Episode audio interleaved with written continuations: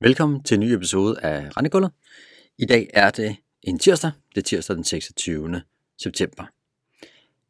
I dag så skal vi snakke lidt omkring havvind. Og det skal vi simpelthen, fordi i starten af august, jamen der inviterede vi til en konference omkring havvind og realkredit. Og den afholdt vi faktisk i går herinde i Danske Bank. Og det er jo sådan set et emne, der er fyldt rigtig meget i medierne på det seneste. Og selvom der er noget tid til en potentiel udstedelse, så synes vi alligevel, det var et øh, vigtigt emne at tage fokus på, og sådan set også at lige at få løftet vidensniveauet generelt set, og også løftet lidt af sløret for både de muligheder, der er, men også de udfordringer, der er ved at skulle bruge realkreditten til at finansiere kommende opførsel af havvind. Alt i alt, så synes jeg, at det lykkedes øh, rigtig godt i går, og det er selvfølgelig takket være de dygtige eksterne bidragsydere, talere, som vi havde ind i går, og også en rigtig god interaktion fra de mange fremmødte i hvert fald. Så tak for den indsats. Så øh, i dag, så vil jeg lige prøve at give et, øh, lidt et recap af de vigtigste hovedpunkter, og så også diskutere en lille smule omkring dem og tilføje lidt undervejs. Og så omkring de her hovedpunkter, ja, så er det den måde, som jeg har opfattet tingene på, og taget det på et øh, helt på et overordnet plan. Det kan selvfølgelig betyde, at der er nogle af de her nuancer, som ikke lige kan nå at få med i en øh, ultra kort episode. I dag måske 15 minutters tid. Vi havde et arrangement på to timer i alt. Jeg skal prøve at gengive tingene efter bedste evne, så præcis som muligt. Så hvad er det, der egentlig er det mest interessante i det her? Jamen, det er jo sådan set, hvornår kan der komme noget udstedes i regelmarkedet? Hvor meget kan det være? Og i hvilke produkter kan det ske? Og det er selvfølgelig også noget af det, der fyldte en del af den konference, som vi havde i går, og så bare med en masse andre informationer, og en masse omkring selve havvindmølleparker, og omkring den grønne omstilling generelt set. Så regelvinklen, den er selvfølgelig super interessant. En ting, som vi ikke har diskuteret endnu, men som vi kommer til at diskutere efterfølgende, det kunne fx være, hvad med noget swap-opdækning? Det er noget, der godt kan påvirke Danmark Euro swapspændet, hvis det er, at de her øh, projektejere, jamen, de kommer til at skulle afdække renterisikoen på et øh, tidligere tidspunkt, end øh, projekterne de er færdige. Så der er en interessant vinkel i, øh, for den faktor i hvert fald. Så ved vi også, at staten skal være medejer. Det vil sige, at der formentlig også vil være et øh, finansieringsbehov fra, fra statens side af, som måske godt kunne påvirke lidt omkring udstedelse af statsoptioner men altså også det her er på et senere tidspunkt. De to dele, som nævnt, det er vi ikke dækket nu, men øh, det er bestemt noget, vi skal snakke om på et senere tidspunkt. Men tilbage til hovedpunkterne for den konference, som vi holdt i går. Til at starte med havde vi øh, Michael Hannibal og Jakob Kroth fra Copenhagen Infrastructure Partners, som ligesom satte scenen og fortalte øh, deres syn omkring det potentielle udbud, der kan være omkring havvind, og hvordan hele projekter entalt fungerer fra på tegnebrættet og så frem til, at projekterne de er færdiglavet og leverer strøm. Og der er jo mange elementer i sådan en proces. Så det vigtigste ting for der, og I får dem lidt i bulleform, det ser bestemt havvind som en rigtig vigtig del af den grønne omstilling. Ellers kan det være svært at nå de mål, der er blevet sat. Og havvind, jamen det har en ret god proven track record som energikilde, og i mange tilfælde, jamen, så holder de her vindmølleparker altså længere tid, end der egentlig er forventet oprindeligt.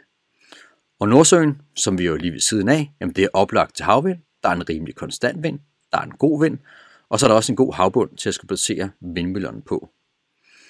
Så var der også en del omkring flydende vindmøller, fordi det er altså noget, der kan blive markant større marked, da cirka 80% af havet jamen det faktisk ikke kan bruges til at lave faste vindmøller, og så er der altså noget mere fleksibel med det flydende, plus at det også er lidt lettere at skulle justere, når møllerne bliver større og større, for det gør de jo i princippet. Omkring de, de lidt mere tørre tal og politisk ambition, jamen så er der jo nogle ret store politiske ambitioner, pt i hvert fald, der ligger for cirka 300 gigawatt havvind i Nordsøen, som jo er en plan, hvor Danmark er med i sammen med en række andre lande. Og det er noget, der skal opføres politisk ønske i hvert fald, inden 2050. Og så kan man lave lidt lommeregnberegninger, som, som SIP gjorde.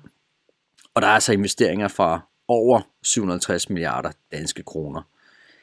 Og måden det kan blive finansieret på, er for eksempelvis ved at tage gældsoptagelse for omkring en, en 60%. Så når vi altså nogle tal på, på et stykke over 450 milliarder danske kroner. Så det er altså ret store beløb, der er tale om. De havde super gode, interessante pointer omkring den finansieringskilde, der bliver brugt i dag. Der er omkring 30-40 af de største globale banker, som laver projektfinansiering til de her projekter. Og det lyder til, at de har ret god kapacitet stadigvæk, og der også bliver flyttet investeringer fra ikke grønne projekter over mod grønne projekter.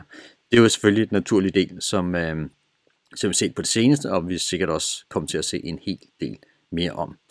Bottom line, så er der altså ret god konkurrence, og der er også en skarp pris på de her projekter.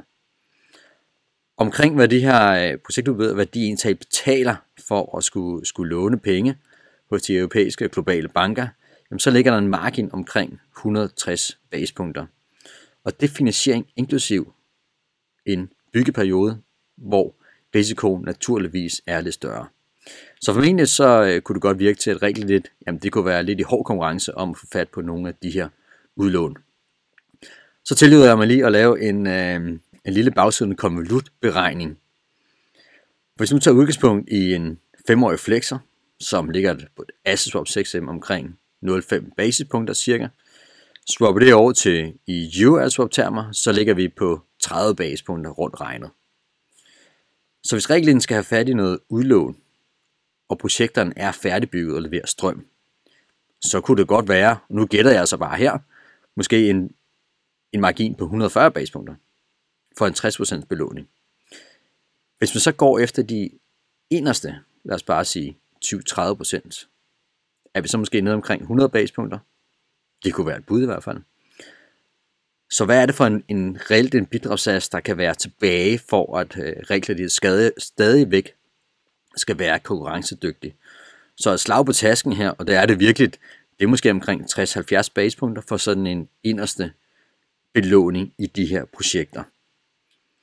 Det kan vi sætte lidt i perspektiv til, hvad vi som boligejere betaler. Og hvis man går ind på for eksempel RD's prisblad og ser på, øh, hvad koster det i bidragssats at ligge med 0-40% belåning i en flexkort, så ligger vi pt. omkring 45 basispunkter. Så potentielt 60-70 basispunkter, bidragssats til, til sådan et havvindmølleprojekt, jamen det er selvfølgelig lidt mere end, øh, end det, som vi som boligejer betaler. Og der vil formentlig også være lidt ekstra krav fra ratinginstitutter omkring øh, OC-krav for at bibeholde en, øh, en høj rating i forbindelse med de her projekter, da jeg kunne forestille mig, at de kunne se de her erhvervsudlån som værende lidt mere risikofyldte end øh, bred diversificeret portefølje udlån til danske boligejere. Så i bund og grund, så kan man måske godt regne det hjem, og reelt stadig kan være konkurrencedygtig. Men det er altså lige slag på tasken, beregninger, have lige det i mente. Men overordnet budskab fra, fra SIP, der er brug for rigtig meget finansiering, og mange finansieringskilder vil formentlig komme i spil for at de her politiske ambitioner skal lykkes. Omkring timingen, som er et super interessant spørgsmål, hvornår kan der så komme noget udbud reelt set? Ja, der skal vi nok 5-7 år frem i tiden, det vil sige slut 20'erne eller op til 2030. Og generelt fra der er et udbud, der vindes til et projekt, er, øh, kan levere strøm, der går formentlig omkring de her 5-7 år, og det indebærer så den her byggeperiode, som cirka er 3 år for sådan et større havvindmølleprojekt. I slutningen af 2024, der var budet, at vi nok havde fået noget mere information omkring øh, udbud fra regeringens side af, så der er vi måske lidt klogere på, hvordan den endelige tidsperspektiv egentlig kan være. Men for at konkludere på, på det her super interessante øh, indlæg fra, øh, fra Michael Hannibal og Jakob Kroth, jamen så er konklusionen 5-7 år nok, før der kommer noget øh, potentielt udbud. Der vil nok være stor konkurrence omkring øh, finansiering, og der er rigtig store beløb i spil. Realkreditten kan godt anvendes, Den skal selvfølgelig bare være billigst. Det giver selvfølgelig sig selv.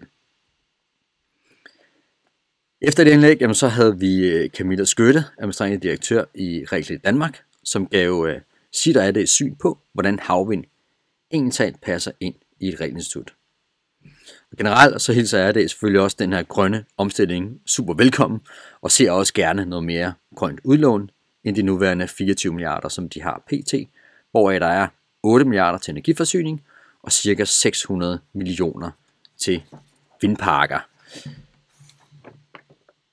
Så kigger man lige på, på RD's mål omkring en grøn omstilling, jamen så har de selvfølgelig også nogle ambitiøse mål, og generelt at få reduceret CO2-udledningen pænt meget inden 2030. Og i sådan et perspektiv, jamen så passer finansieringen til havvind faktisk rigtig, rigtig fint.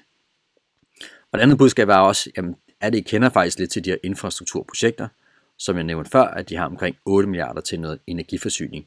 Så der ligger allerede noget kompetence i Reglet øh, Danmark, og sikkert også de andre Reglet institutter, som jo selvfølgelig er ret nødvendige, når man skal til at kigge på de her rigtig, rigtig store projekter. Omkring lovarbejdet, for at det her entag kan blive muligt rent juridisk, jamen så er der stadig ting, som der ikke er på plads endnu, og formentlig kunne man forestille sig, at der går et til to år, før det helt er på plads. Og med det pipeline, når vi tænker på, hvor lang tid det tager for at lave de her øh, havvindparker, før de reelt kan begynde at blive, blive belånt i øh, realkreditten, jamen så virker det også til, at der er sådan en rimelig god tid til at øh, få de her ting på plads. Omkring finansiering i en byggeperiode var der også lidt øh, interessante pointer omkring. Som jeg forstår, så kunne det godt være muligt at lave noget mellemfinansiering, inden det bygger færdigt, men det er klart lettere at se på øh, at anvende realkreditten, efter de her projekter begynder at levere strøm. Det er altså helt klart der, at mest udbud kan komme fra. Og der er vi igen måske de her 5-7 år frem i tiden. Så lidt omkring, ja, hvor meget udbud kan det være, og hvad der egentlig er plads til i et øh, realkredit institut. Der ligger der nogle regler omkring koncentrationsrisiko.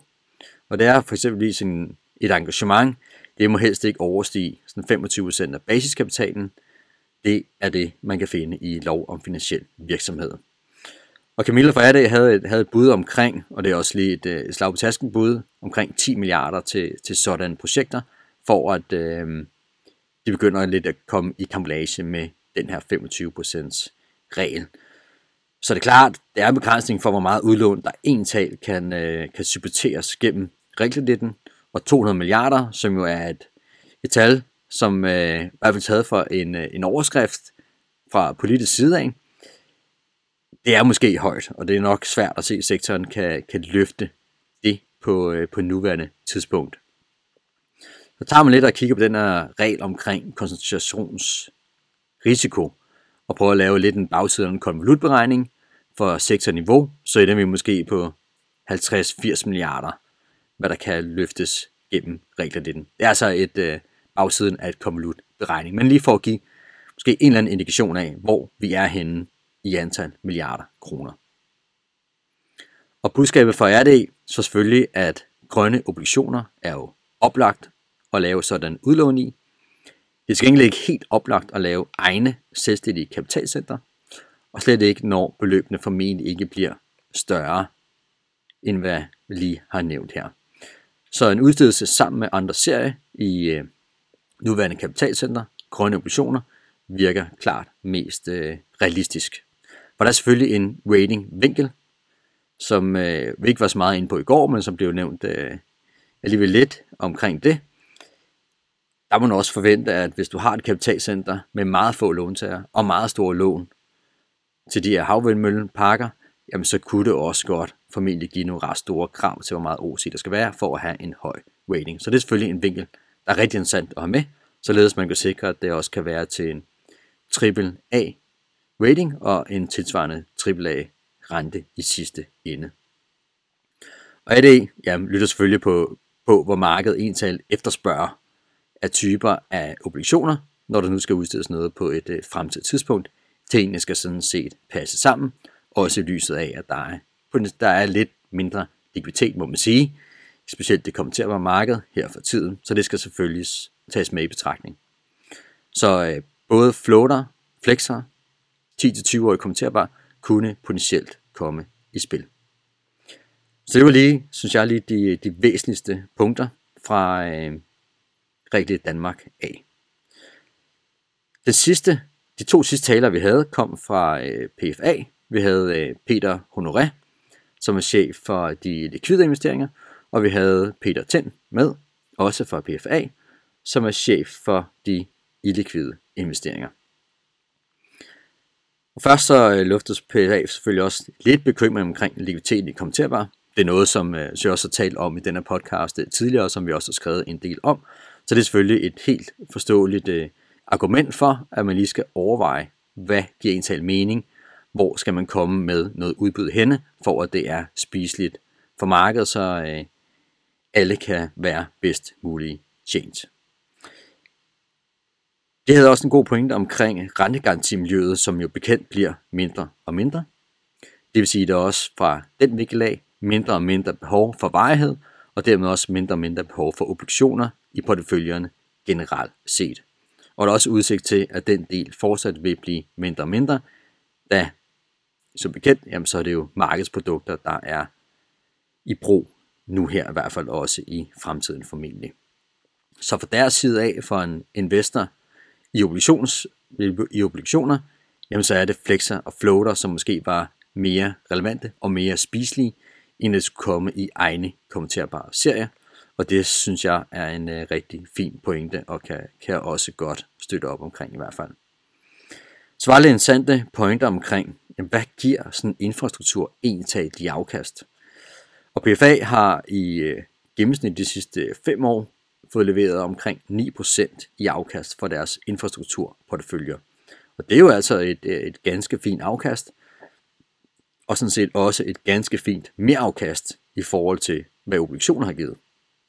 Og sådan set også i forhold til, selvom renterne ligger højere nu, hvad det er for en carry, der ligger i obligationer PT, hvor vi jo ligger cirka på 5% i 30-årige, 5% af realkreditter.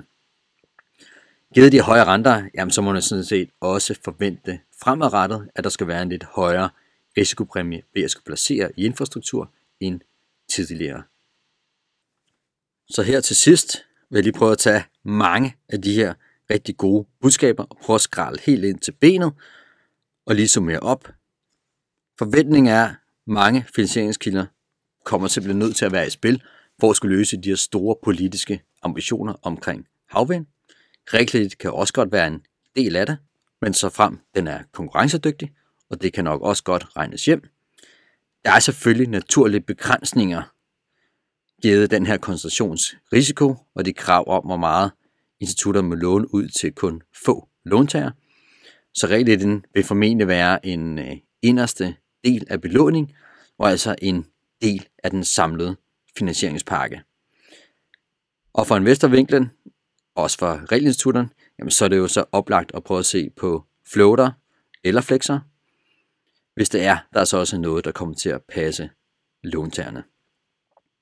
Omkring timing, jamen så er vi jo nok 5-7 år ude i fremtiden, før vi skal se noget rigtigt lån på den vinkel af. Det var sådan set øh, et forsøg på at give et øh, kort opsummering omkring mange af de her punkter, som vi havde med på vores øh, konference i går. Jeg håber, du har fået noget ud af det. Tag ind i fat, hvis der skulle være yderligere spørgsmål.